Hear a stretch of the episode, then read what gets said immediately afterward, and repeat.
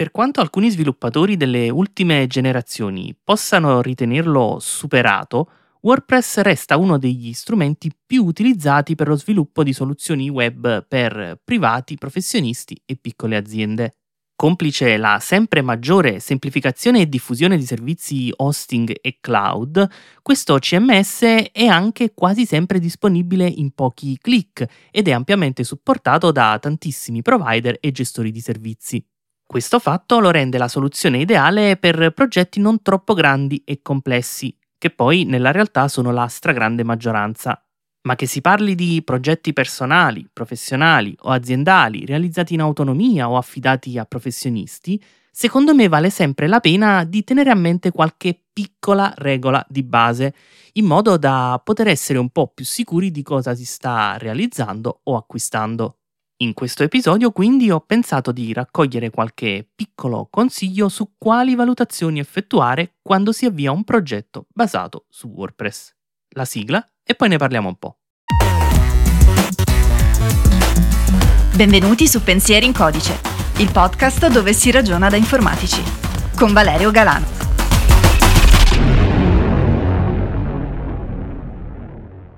Innanzitutto ci tengo a dirti che quelle che sto per raccontarti sono opinioni personali ed è importante che tu le prenda come tali, quindi non considerarle oro colato, ma falle tue e adattale al tuo particolare contesto, ovviamente sempre usando la testa. Le osservazioni che sto per fare sono il frutto della mia esperienza professionale che, sviluppando soluzioni per lo più in PHP, mi ha portato a interagire molto spesso e anche attualmente con questo particolare CMS. Nel corso degli anni ho utilizzato WordPress per sviluppare siti vetrina, siti di e-commerce, ho implementato personalizzazioni anche molto verticali, integrazioni con altri software, sia open source che proprietari, processi automatizzati e molto altro. Quello che ti dirò oggi ti potrà servire come una lista di cose da tenere a mente nel momento in cui deciderai di tirare su un sito web con WordPress. E questo sia che tu lo voglia fare personalmente o affidandoti a un professionista o un'azienda, sono consigli che valgono in ogni caso. Ma attenzione, se sai di non averne le competenze, non prendere questo episodio come un incitamento a realizzare da solo il tuo sito web. Il fatto che WordPress ti permetta di fare alcune cose in modo molto semplice non vuol dire che il risultato sarà necessariamente apprezzabile e di valore. In questi casi è fondamentale valutare quanto è importante il progetto per te o per la tua azienda e nel caso in cui questa valutazione vada oltre, diciamo, il livello amatoriale, diventa saggio rivolgersi a dei professionisti perché il modo in cui viene realizzato il sito web può decretare il successo o il fallimento dell'attività che rappresenta. Se non l'hai già fatto, ti consiglio di recuperare, credo, il quarto episodio di Pensieri in Codice nel quale si parlava del sito Fai da te. Giusto anche solo per scoprire quante figure sono necessarie per realizzare un sito fatto come si deve. Detto ciò, spero di aver esaurito le dovute premesse e passiamo a parlare di WordPress. La prima riflessione da fare quando si decide di sviluppare un progetto in WordPress può sembrare un po' strana, ma per quella che è la mia esperienza, le persone raramente si soffermano su questo punto. Ed in particolare sto parlando di dare una risposta alla domanda mi conviene effettivamente utilizzare WordPress per il mio progetto? Sì, perché indubbiamente stiamo parlando di un CMS molto flessibile e pensato per soddisfare moltissime necessità. Ma ciò non vuol dire che esso possa soddisfare qualsiasi necessità. Ad esempio, se hai bisogno di un sito molto semplice, magari statico o che varia molto poco nel corso del tempo, magari potresti usare una tecnologia diversa da WordPress. Io ad esempio per il mio sito personale ho utilizzato Yugo e a questo proposito puoi trovare un episodio di Pensieri in Codice proprio sulla cronaca della migrazione del mio sito personale da WordPress a Yugo. Magari te lo linko in descrizione se lo vuoi recuperare.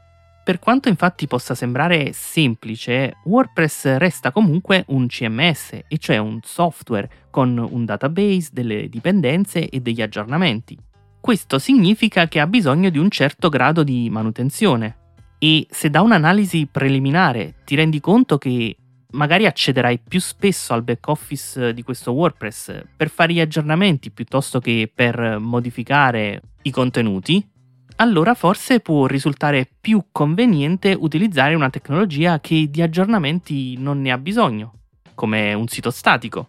Un altro esempio nel quale potrebbe non convenire utilizzare questo CMS è quello diametralmente opposto, cioè nel caso in cui tu debba realizzare un software molto complesso o che in generale si discosta molto dalla struttura base di WordPress. Se ad esempio ti occorre un CRM o un ERP o comunque una soluzione che sia fortemente personalizzata sul tuo business model, allora è probabile che WordPress non sia il punto di partenza corretto. A quel punto ti potrebbe convenire utilizzare altri framework o addirittura altre tecnologie, questo dipende dalle tue necessità. Infine, ho un terzo esempio nel quale credo che valga la pena evitare WordPress e questo viene proprio dalla mia esperienza personale. Sto parlando del caso in cui abbiamo bisogno di un sito di e-commerce particolarmente complesso. Ora seguimi un attimo con attenzione perché complesso può significare molte cose e io mi riferisco in particolare ad una complessità sui listini per utente. Se sai di dover tirare su un sito di e-commerce dove ci sono molte tipologie di utenti diversi, i quali magari hanno per gruppi o addirittura per singolo utente listini diversi, quindi prezzi diversi per gli stessi prodotti o sconti diversi sugli stessi prodotti, potresti incappare in vari problemi. Nel momento in cui hai necessità di un tale tipo di complessità, forse una soluzione basata su Magento, pur meno economica dal punto di vista della realizzazione e della manutenzione, potrebbe venire meglio incontro ai tuoi bisogni.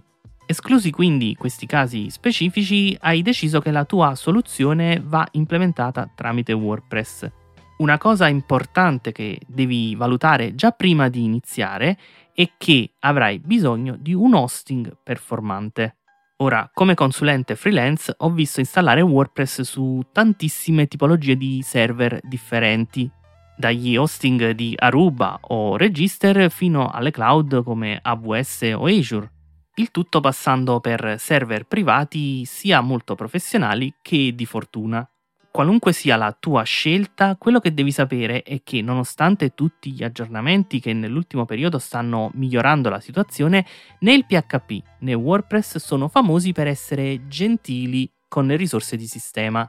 Quindi se conti di avere almeno 10 visite al giorno e stai pensando di acquistare il servizio più economico con mezzo core e 256 MB di RAM, beh, inizia già a ricrederti perché ti troverai in difficoltà in un secondo momento.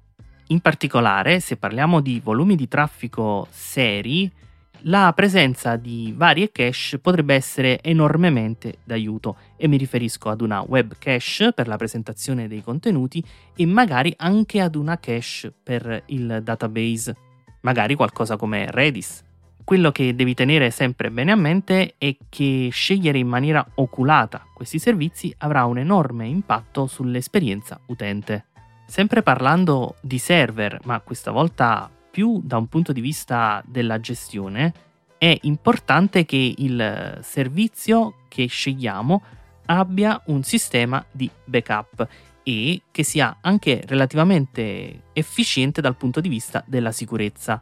Per il backup è necessario verificare che il servizio che stiamo andando ad acquistare lo comprenda in maniera nativa oppure ci permetta, magari con un sovrapprezzo, di acquistarlo separatamente il fatto che il nostro codice, il nostro database siano in cloud non li rende indistruttibili e si possono essere soggetti ad attacchi o comunque anche il provider può perdere i nostri dati per errore o chiudere il nostro account per una violazione.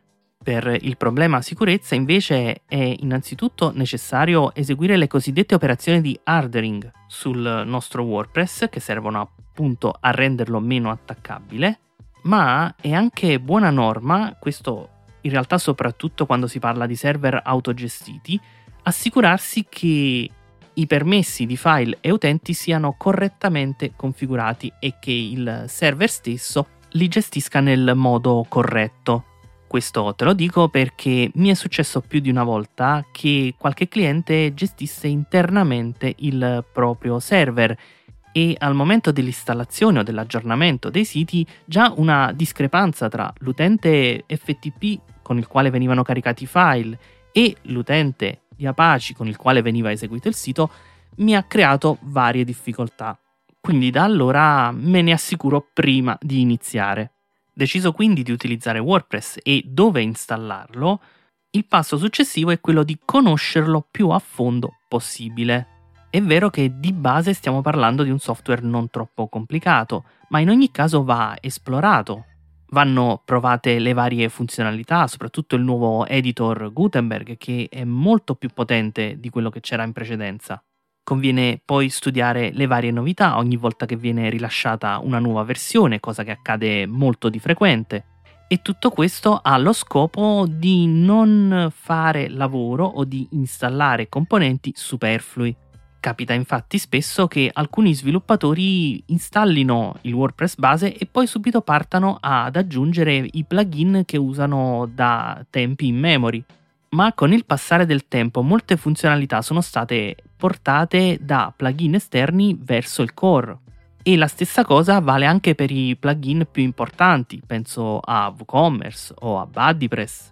A poco a poco le funzionalità più interessanti e importanti vengono inglobate da questi grossi software, fino al punto di rendere a volte superflua l'installazione di determinati plugin che magari eravamo abituati a usare un paio di anni fa in generale, e questo vale in qualsiasi caso nello sviluppo software, quando si parte da una base preesistente, conviene conoscerla al meglio possibile.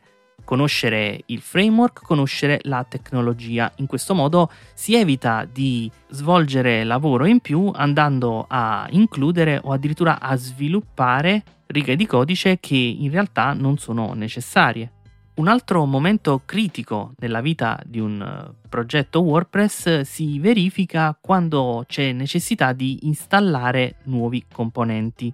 Quando infatti selezioniamo il tema o i plugin da includere nel nostro progetto, dobbiamo innanzitutto restringere la rosa dei candidati a quelli più votati e più utilizzati, nonché i più aggiornati. E questo perché dobbiamo considerare che probabilmente faremo uso di questi componenti almeno per i prossimi due o tre anni. È importante che essi siano stabili, che funzionino correttamente, ma soprattutto che siano manutenuti nel tempo. Installare già oggi un plugin il cui ultimo aggiornamento risale a più di un anno fa potrebbe rivelarsi un problema in futuro. Metti che dovesse venire fuori un problema di sicurezza nel codice, se l'autore ha abbandonato il progetto è improbabile che si adoperi per correggerlo. In quel caso il problema resterà a te, sarai tu a dover correggere il bug di sicurezza oppure a dover cambiare il plugin con tutto quello che ciò comporta in termini di costi di migrazione. Quindi, una volta ristretta questa rosa dei candidati, converrebbe fra essi scegliere i plugin minimali e eventualmente un tema starter. Ovviamente qui la selezione va fatta in base alle necessità del progetto, però in linea generale conviene sempre selezionare quei componenti che soddisfano i requisiti ma che non hanno troppe funzionalità superflue. E questo evidentemente perché l'aggiunta di codice è sempre un possibile vettore di bug o di problemi di sicurezza. Quindi evitare di aggiungere codice superfluo è sempre una buona idea. In definitiva, quando sei alla ricerca dei tuoi componenti, spendi un po' di tempo a leggere le recensioni o a provarli addirittura. Magari, se ne sei in grado, a guardare il codice, vedere se è scritto in modo pulito, se è ben documentato e se utilizza gli hook. E anche qui, se non sai cos'è un hook, potresti recuperare l'episodio sulla filosofia dello sviluppo in WordPress. Lo trovi sempre in descrizione o nel feed del podcast. In ultimo, se hai fatto tutto il possibile con WordPress e i componenti disponibili e hai ancora necessità di alcune funzionalità, è probabile che tu debba sviluppare delle cosiddette personalizzazioni. che le sviluppi tu in prima persona o lo faccia fare a dei programmatori, è importante che questo codice segua alcune regole di base e questo per far sì che se in un secondo momento un secondo team di sviluppo debba subentrare, questo possa farlo nel modo più indolore possibile e a ciò possono contribuire alcuni piccoli accorgimenti. Ad esempio, nello scrivere il codice è importante seguire gli standard codes e mi riferisco sia a quelli del PHP sia a quelli di WordPress o addirittura a quelli dell'HTML e CSS se si stanno implementando modifiche grafiche. In secondo luogo è molto molto importante utilizzare il concetto del tema figlio. Lo trovi sempre spiegato nell'episodio sulla filosofia dello sviluppo in WordPress. Ed è importante perché permette di eseguire tutti gli aggiornamenti senza rischiare problemi di sovrascrittura del codice personalizzato. Poi, quando possibile, conviene sempre sviluppare in modo minimale, realizzare le funzionalità scrivendo meno codice possibile e intaccando il meno possibile la logica di base. Un buon sviluppatore WordPress dovrebbe preferire sempre l'utilizzo degli hook, sia per i plugin sia per il tema. In questo modo potrà sviluppare la propria logica mantenendosi il più possibile consistente con la logica di base, correndo così meno rischi di sovrascrivere altre funzionalità e di avere problemi in caso di aggiornamenti futuri. Bene, direi che per questo episodio mi posso fermare qui. So di averti dato un sacco di informazioni e forse questo è uno di quegli episodi che vanno ascoltati più di una volta. Ma ci tengo a ribadire un concetto che per me è molto importante. Il fatto di applicare questi pochi consigli che ti ho dato non fanno di te automaticamente un buon programmatore WordPress. Per quello serve studio ed esperienza. Quindi, quando ti troverai a decidere come realizzare i tuoi progetti, sii sempre onesto con te stesso e misura sempre le tue capacità. Nessuno qui sta insinuando che tu sia un cattivo sviluppatore, ma tieni sempre presente che un cattivo sviluppatore può far fallire un progetto. Bene, direi che per oggi è proprio tutto, anzi no, Riguardo l'episodio scorso, il numero 64, mi hanno fatto giustamente notare che cracker in realtà si pronuncia cracker. Tuttavia, data l'eccessiva assonanza con i famosi snack, io preferisco la pronuncia all'italiana, quindi cracker, così come pronuncio hacker invece di hacker. Però la pronuncia corretta sarebbe cracker. Detto questo, spero che l'episodio ti sia piaciuto e ti ricordo che se io posso produrre questi contenuti è solo grazie a te che li ascolti e alla community di Pensieri in Codice che sostiene il progetto. Scopri come partecipare e dare una mano anche tu collegandoti al sito pensierincodice.it con 2i. Puoi ascoltare tutti gli episodi sulle maggiori piattaforme e app di podcast o riceverli direttamente sul tuo smartphone iscrivendoti al canale Telegram. Se Pensieri in Codice ti piace e come al solito se sei arrivato fin qui do per scontato che ti piaccia, puoi condividerlo con un amico e farglielo conoscere, farai un favore ad entrambi. Per oggi quindi è proprio tutto, io ti do appuntamento al prossimo episodio e ti ricordo che un informatico risolve problemi, a volte, anche usando il computer.